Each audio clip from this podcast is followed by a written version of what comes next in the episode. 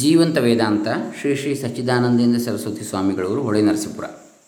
ಇವರ ಕೃತಿ ಅದರಲ್ಲಿ ಇಪ್ಪತ್ತ ಒಂದನೇ ಕಂತು, ಇದರ ಉಪನ್ಯಾಸ ಮಾಲಿಕೆಯಲ್ಲಿ ಇಪ್ಪತ್ತ ಒಂದನೆಯ ಕಂತು ಇವತ್ತು.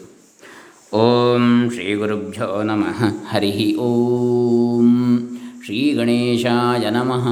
ಡಾಕ್ಟರ್ ಕೃಷ್ಣಮೂರ್ತಿ ಶಾಸ್ತ್ರಿ, ದಂಬೆ, ಪುಣಚ, ಬಂಟ್ವಾಳ ತಾಲೂಕು, ದಕ್ಷಿಣ ಕನ್ನಡ ಜಿಲ್ಲೆ ಕರ್ನಾಟಕ, ಭಾರತ. ಇವತ್ತಿನ ವಿಚಾರ ಈಶ್ವರಾಭ್ಯರ್ಚನ. ಎನ್ನತಕ್ಕಂಥದ್ದು.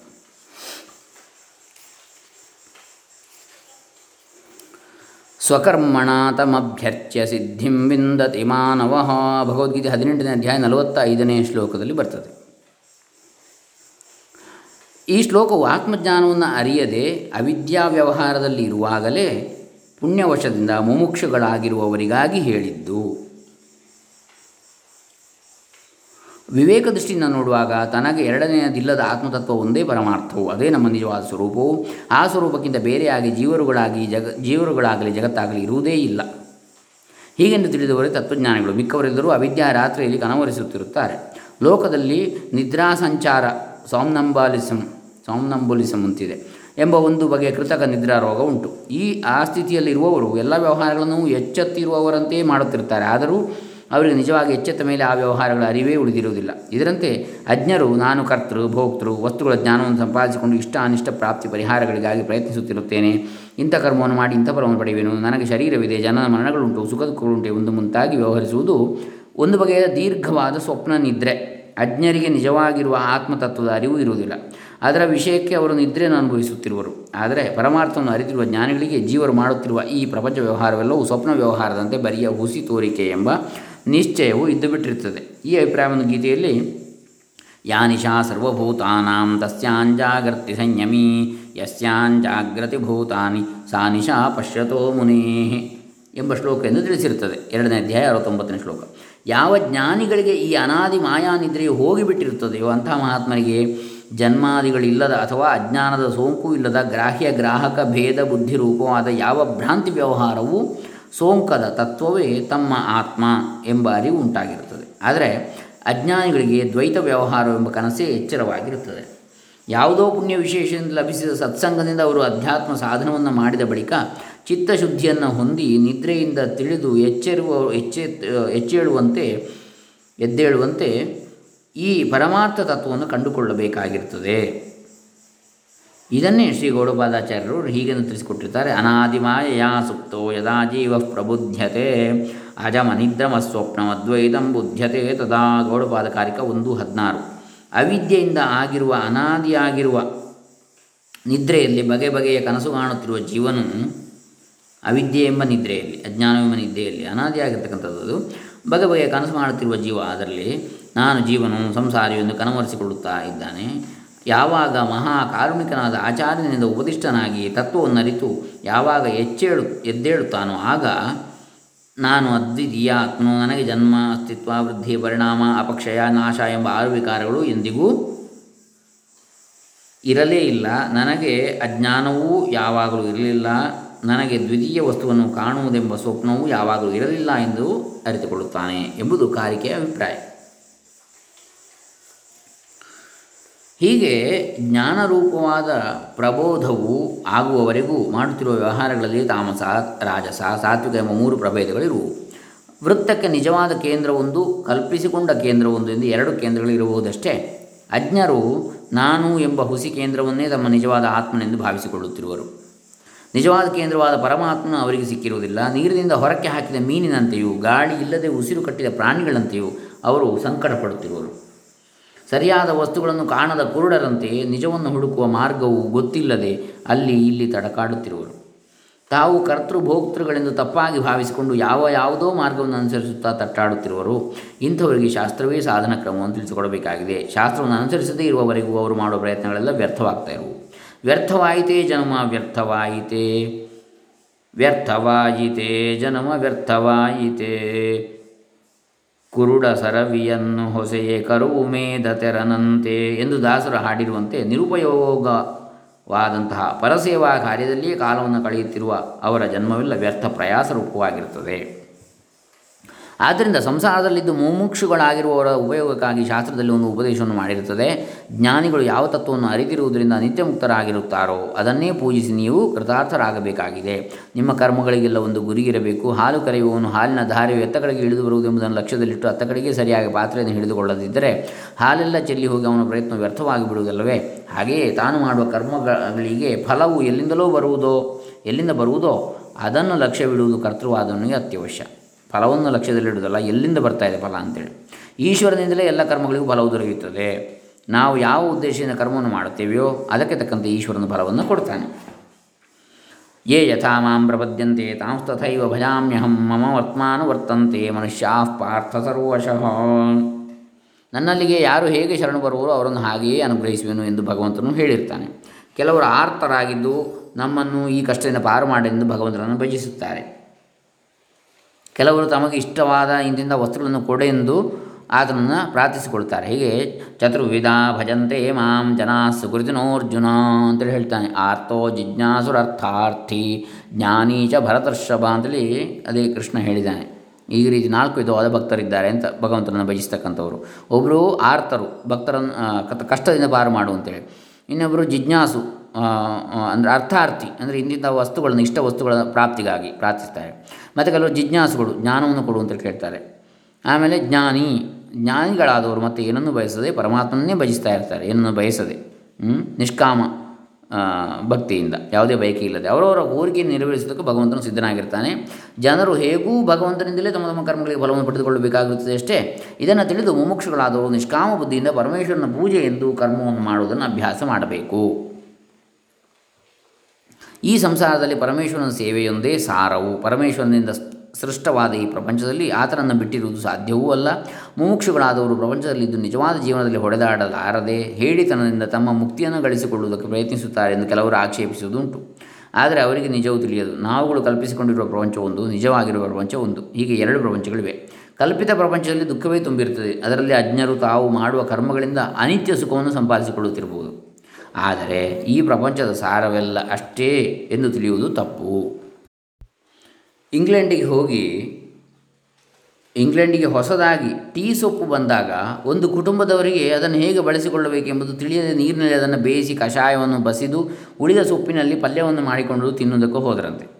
ಇಲ್ಲಿ ಕೆಲವರು ಸಾರವನ್ನು ಬಿಟ್ಟು ಅಸಾರವಾದ ಅಂಶವನ್ನು ಹಿಡಿದುಕೊಂಡರು, ಅಲ್ಲವೇ? ಇದರಂತೆ ಅವಿವೇಕಿಗಳು ಈ ಸಂಸಾರದಲ್ಲಿ ಕೆಲ ಕೆಲವು ಕರ್ಮಗಳನ್ನು ಮಾಡಿ ಕೆಲ ಕೆಲವು ಇಂದ್ರಿಯ ಭೋಗಗಳನ್ನು ಸಂಪಾದಿಸಿಕೊಳ್ಳುವುದೇ ಪುರುಷಾರ್ಥವನ್ನು ತಿಳಿದುಕೊಂಡು ವ್ಯರ್ಥವಾಗಿ ಕಷ್ಟಪಡುತ್ತಿರುವರು. ನಿಜವಾಗಿ ಈ ಅಸಾರವಾದ ಸಂಸಾರದಲ್ಲಿ ಈಶ್ವರನ ಪಾದಕಮಲವನ್ನು ಸೇವಿಸುವುದೇ ಸಾರವು, ಪರಮಾತ್ಮನ ಪಾದಕಮಲವನ್ನು ಸೇವಿಸುವುದು.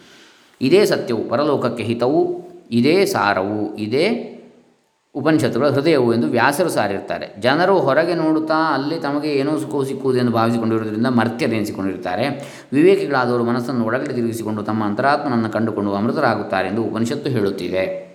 ಪರಮಾತ್ಮನೊಬ್ಬನಿದ್ದಾನೆ ಎಂಬುದು ನಮಗೆ ಹೇಗೆ ಗೊತ್ತು ಎಂದು ಕೆಲವರು ಕೇಳುವುದುಂಟು. ಇದಕ್ಕೆ ಉಪನಿಷತ್ತಿನಲ್ಲಿ ಕೊಟ್ಟಿರುವ ಉತ್ತರವೇನೆಂದರೆ ಅಸನ್ನೇವ ಸಭವತಿ ಅಸತ್ ಬ್ರಹ್ಮೇತಿ ವೇದ ಚೇತ್, ಅಸ್ತಿ ಬ್ರಹ್ಮೇತಿ ಚೇದ್ವೇದ ಸಂತಮೇನಂತತೋ ವಿದುಹು ದೈತಿರು ಉಪನಿಷತ್ತು ಎರಡು ಆರು. ಬ್ರಹ್ಮ ಅಥವಾ ಪರಮಾತ್ಮ ಎಂಬ ತತ್ವ ನಮ್ಮೆಲ್ಲರ ಆತ್ಮನೇ ಆಗಿರುತ್ತದೆ. ಆದ್ದರಿಂದ ಯಾವನು ಬ್ರಹ್ಮವೆಂಬುದೇ ಇಲ್ಲವೇನೋ ಎನ್ನುವ ಇಲ್ಲವೇ, ಇಲ್ಲವೆನ್ನುವನು, ಅವನು ತನ್ನ ಸ್ವರೂಪವೂ ಇಲ್ಲವೆಂದವನು ಆಗುವನು. ಅಂಥವನು ಅಸನ್ಮಾರ್ಗವನ್ನು ಅನುಸರಿಸಿ ಪುರುಷಾರ್ಥ ಪ್ರಾಪ್ತಿಯ ಮಾರ್ಗವನ್ನು ಬಿಟ್ಟು ತಪ್ಪು ಹಾದಿಯಲ್ಲಿ ನಡೆದು ದುಃಖವನ್ನು ಪ್ರಾಪ್ತಿ ಮಾಡಿಕೊಳ್ತಾನೆ. ಹೀಗೆ ಈ ಜಗತ್ತೆಲ್ಲವೂ ಈಶ್ವರಮಯವಾಗಿರುತ್ತದೆ ಎಂದು ಇವೆಲ್ಲಕ್ಕೂ ಆತನೇ ಆತ್ಮನೆಂದು ಯಾರು ತಿಳಿದುಕೊಳ್ಳುತ್ತಾರೋ, ಅವರು ಆ ತಿಳುವಳಿಕೆಯಿಂದ ಪ್ರಪಂಚದ ಸಾರತಮವಾದ ಸ್ವರೂಪವನ್ನು ತಿಳಿದು ಆನಂದಿಸುತ್ತಾರೆ.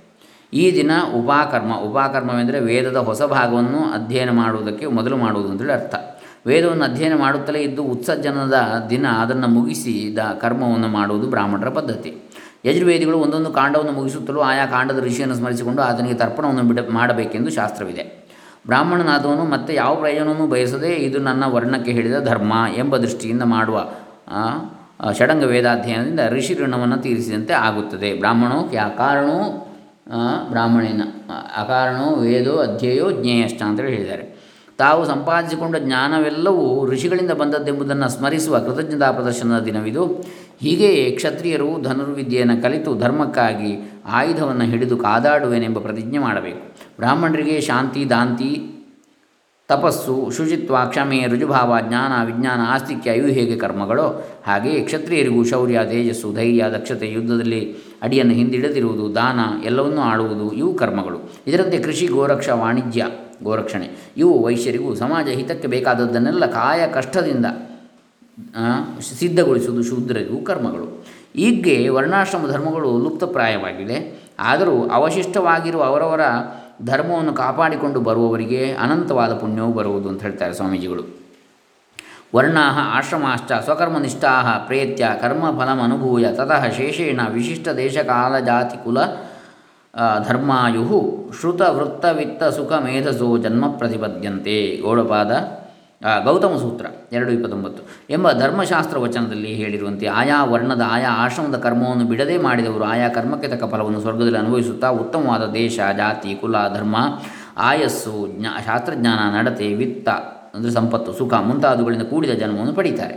ಆದರೆ ಈ ಸ್ವಕರ್ಮದಿಂದ ಭಗವಂತನನ್ನು ಅರ್ಚನೆ ಮಾಡಿದವರು ಜ್ಞಾನಕ್ಕೆ ತಕ್ಕ ಯೋಗ್ಯತೆ ಎಂಬ ಸಿದ್ಧಿಯನ್ನು ಪಡೀತಾರೆ. ಯಾರಿಗೆ ಯಾವುದು ಸ್ವಕರ್ಮವೋ ಅದನ್ನು ತಪ್ಪದೆ ಮಾಡಬೇಕು. ಸ್ವಧರ್ಮದಲ್ಲಿ ಸಾವಾದರೂ ಮೇಲೂ ಪರಧರ್ಮದಲ್ಲಿ ಎಂದಿಗೂ ಕೈ ಹಾಕತಕ್ಕದ್ದಲ್ಲ. ಸ್ವಧರ್ಮೇ ನಿಧನಂ ಶ್ರೇಯ ಪರಧರ್ಮೋ ಭಯಾವಹ ಅಂತ ಕೃಷ್ಣನೇ ಅಪ್ಪಣೆ ಕೊಡಿಸಿದ್ದಾನೆ. ನಮ್ಮ ನಮ್ಮ ಕರ್ಮವು ಯಾವುದು, ಎಷ್ಟು ಮೇಲ್ತರದ್ದು ಎಂಬುದರಿಂದ ಏನೂ ನಮಗೆ ಹೆಚ್ಚುಗಾರಿಕೆ ಇಲ್ಲ. ಸರ್ವಾರಂಭಾ ಹಿ ದೋಷೇಣ ಧೂಮೇನ ಅಗ್ನಿ ಅಗ್ನಿರಿವಾವೃತ ಎಲ್ಲ ಕರ್ಮಗಳಲ್ಲಿಯೂ ಯಾವುದಾದ್ರೂ ಒಂದು ದೋಷವು ಇದ್ದೇ ಇರ್ತದೆ. ಹೇಗೆ? ಅಗ್ನಿಯಲ್ಲಿ ಬೆಂಕಿ ಇದ್ದೇ ಇರ್ತದೆ ಹಾಗೆ. ಇದು ಬೆಂಕಿಯಲ್ಲಿ ಹೊಗೆ ಇದ್ದೇ ಇರ್ತದೆ ಹಾಗೆ. ಆದ್ದರಿಂದ ಅದನ್ನು ಹೇಗೆ ಮಾಡುತ್ತಿದ್ದೇವೆ ಎಂಬುದರ ಮೇಲೆ ನಮ್ಮ ಕರ್ಮಕ್ಕೆ ಬೆಲೆ ಬರ್ತದೆ. ಯಾವ ಕರ್ಮ ಅಂತಲ್ಲ, ಹೇಗೆ ಮಾಡ್ತಾ ಇದ್ದೇವೆ ಒಬ್ಬ ಸಾಧುಗಳಲ್ಲಿ ಕೆಲವರು ಬಂದು ತಾವು ಯಾವ ಸಾ ಉದ್ಯೋಗವನ್ನು ಕೈಗೊಂಡರೆ ತಮಗೆ ಸದ್ಗತಿ ಆದೀತೋ ಅಪ್ಪಣೆ ಕೊಡಿಸಬೇಕೆಂದು ಬೇಡಿಕೊಂಡ್ರಂತೆ ಒಮ್ಮೆ. ಆಗ ಆ ಸಾಧುಗಳಿಂತೆಂದರು ಒಬ್ಬ ಸಾಧುಗಳಲ್ಲಿ ಕೆಲವರು ಬಂದು ಕೇಳಿದ್ದು, ತಾವು ಯಾವ ಉದ್ಯೋಗವನ್ನು ಮಾಡಿದರೆ ಒಳ್ಳೆಯದು ಅಂತ.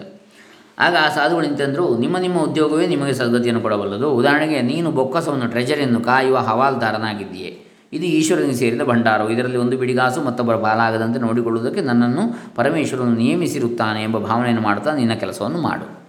ಅವನು ಒಬ್ಬ ಅಂಚೆ, ಅಂಚೆಯನ್ನು ಹಳ್ಳಿಗೆ ಒಯ್ಯುವ ಕೆಲಸದವನು. ಕಾಲಿಗೆ ಗೆಜ್ಜೆಯನ್ನು ಕಟ್ಟಿಕೊಂಡು ರಾತ್ರಿಯಲ್ಲಿ ಕೂಡ ಅವನು ನಡೆಯುತ್ತಿರಬೇಕಾಗುವುದಷ್ಟೇ. ಶ್ರೀ ಪರಮೇಶ್ವರನ ಭಕ್ತರಿಗೆ ನಾನು ಒಯ್ಯುತ್ತಿರುವ ಸಂದೇಶಗಳಿಗೂ ನಾನು ಅವನ ಬಂಟನು ಎಂಬ ಉತ್ಸಾಹದಿಂದ ಅವನು ಸಂಚರಿಸಲಿ. ಹೀಗೆ ನೀವುಗಳೆಲ್ಲರೂ ನಿಮ್ಮ ನಿಮ್ಮ ಕೆಲಸಗಳನ್ನು ಭಗವಂತನಿಗೆ ಸಂಬಂಧಿಸಿಕೊಂಡು ಮಾಡುತ್ತಾ ಹೋಗಿ. ಭಗವಂತನಿಗೆ ಸಂಬಂಧಿಸಿಕೊಂಡು. ಆದ್ದರಿಂದಲೇ ಭಗವಂತನು ಅದರಿಂದಲೇ ತೃಪ್ತನಾಗಿ ನಿಮಗೆ ಇಷ್ಟಾರ್ಥಗಳನ್ನು ನೆರವೇರಿಸ್ತಾನೆ. ಈ ಸಾಧುಗಳ ಉಪದೇಶವೇ ನಾವು ತಿಳಿದುಕೊಳ್ಳಬೇಕಾಗಿರುವ ಸಾರಾರ್ಥ. ನಾವು ಯಾರೂ ಯಾವುದೊಂದು ಕರ್ಮವನ್ನು ಮಾಡದೆ ಒಂದು ಕ್ಷಣವೂ ಸುಮ್ಮನೆ ಇರುವಂತಿಲ್ಲ. ಆದ್ದರಿಂದ ನಾವು ಮಾಡುವ ಪ್ರತಿಯೊಂದು ಕರ್ಮವನ್ನು ಈಶ್ವರನಿಗೆ ಸಂಬಂಧಿಸಿಕೊಂಡು ಸುಖವಾಗಿ ಮಾಡುವ ಈ ಕರ್ಮ ರಹಸ್ಯವನ್ನು ಅರಿತುಕೊಳ್ಳಬೇಕು.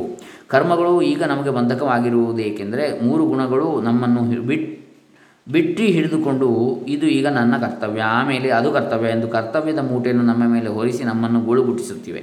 ನಾವು ಕರ್ಮಗಳಿಗೆ ಅಡಿಯಾಳಾಗಿ ದುಡಿಯಬಾರದು, ಕರ್ಮವೇ ನಮಗೆ ಆಳಾಗಬೇಕು.